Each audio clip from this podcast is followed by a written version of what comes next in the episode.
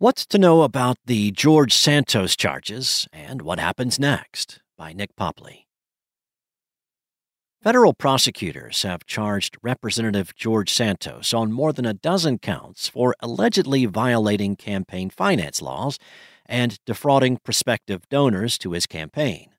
The embattled first term Republican congressman from New York, who falsified much of his biography on the campaign trail, surrendered to authorities on Wednesday morning and appeared in a federal courthouse in Long Island in the afternoon. Prosecutors said the charges resulted from fraudulent schemes and brazen misrepresentations. Taken together, the allegations in the indictment charge Santos with relying on repeated dishonesty and deception to ascend to the halls of Congress and enrich himself, U.S. Attorney Breon Peace said. He used political contributions to line his pockets, unlawfully applied for unemployment benefits that should have gone to New Yorkers who had lost their jobs due to the pandemic, and lied to the House of Representatives. Santos pleaded not guilty to all charges and is being released from federal custody on a $500,000 bond. I have no desire not to comply at this point, Santos said outside the courtroom after his arraignment repeatedly referring to the federal probe as a witch hunt. He said he will not resign and will continue to run for re election in 2024. I'm going to fight the witch hunt. I'm going to take care of clearing my name, he added. Here's what to know. What are the charges? The 13 count indictment against Santos includes seven counts of wire fraud, three counts of money laundering, one count of theft of public funds, and two counts of making materially false statements to the House of Representatives. More than half of the charges relate to allegations that Santos solicited donations from political donors and then pocketed the funds for personal expenses.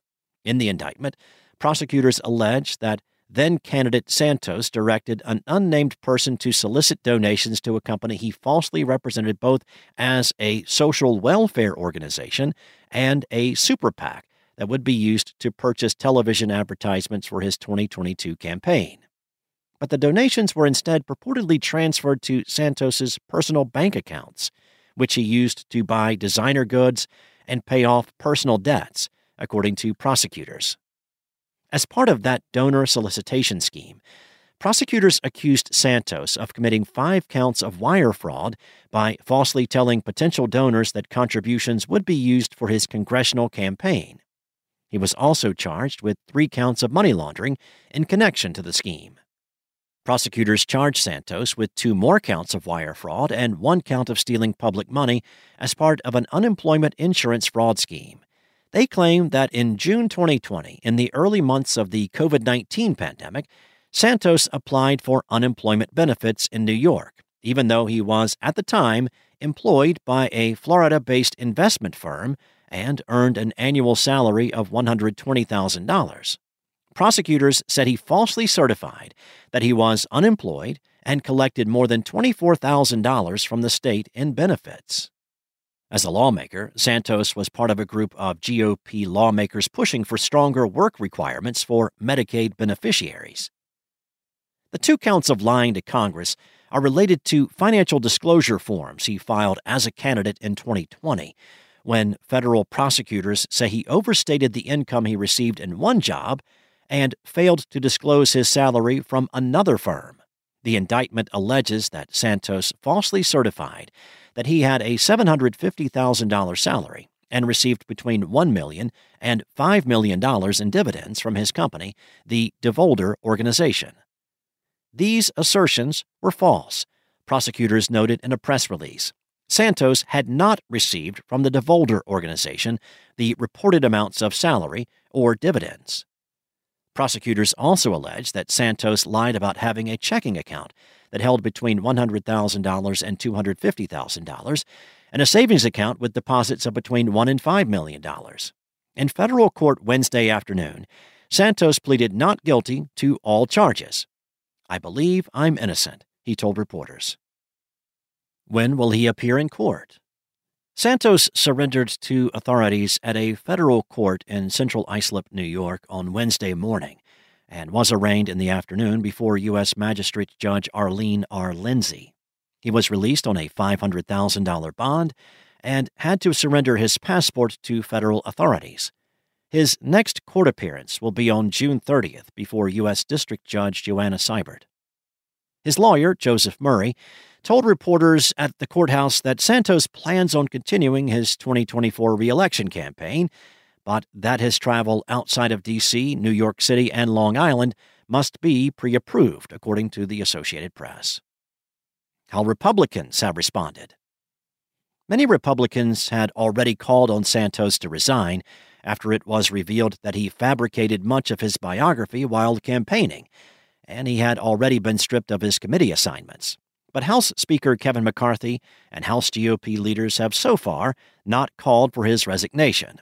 Republicans hold a slim four seat majority in the House, and Santos's district, New York's 3rd District, is historically competitive and has voted for a Democratic presidential candidate in every election since 2004.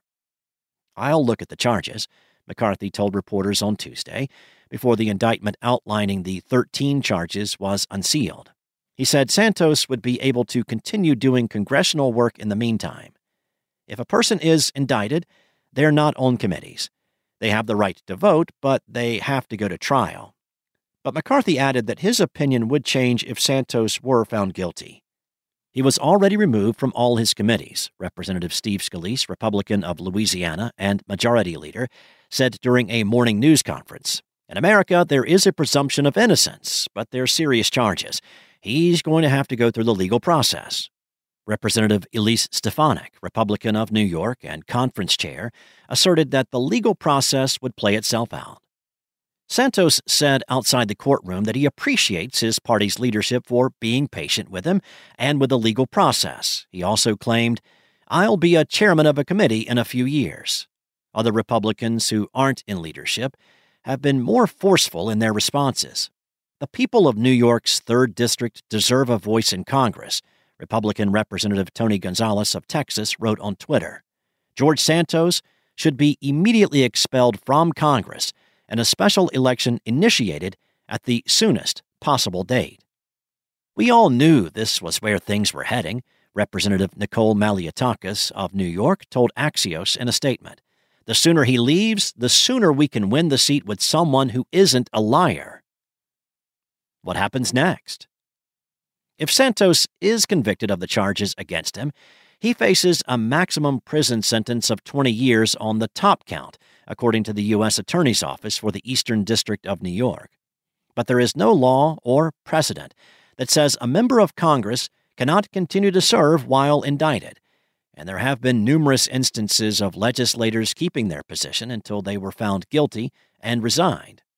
Most recently, Representative Jeff Fortenberry, Republican of Nebraska, was indicted in 2021 for felony charges related to lying to federal authorities who were investigating illegal contributions. He continued to serve until March 2022 when he was convicted, at which point he resigned. A resolution to expel Santos from Congress would need votes from two thirds of the House to pass, which means nearly 70 Republicans would have to join Democrats. This isn't Santos's only potential legal exposure. He's also currently facing a House Ethics Committee investigation into his campaign finance expenditures, past business practices, and an allegation of sexual misconduct. And he faces a criminal case in Brazil for check fraud in 2008 when he spent nearly $700 using a stolen checkbook and a false name, according to court records. Santos confessed to the theft, but the case was paused when police were unable to locate him after he moved to the U.S. Santos said Wednesday, This has been an experience for a book, or something like that.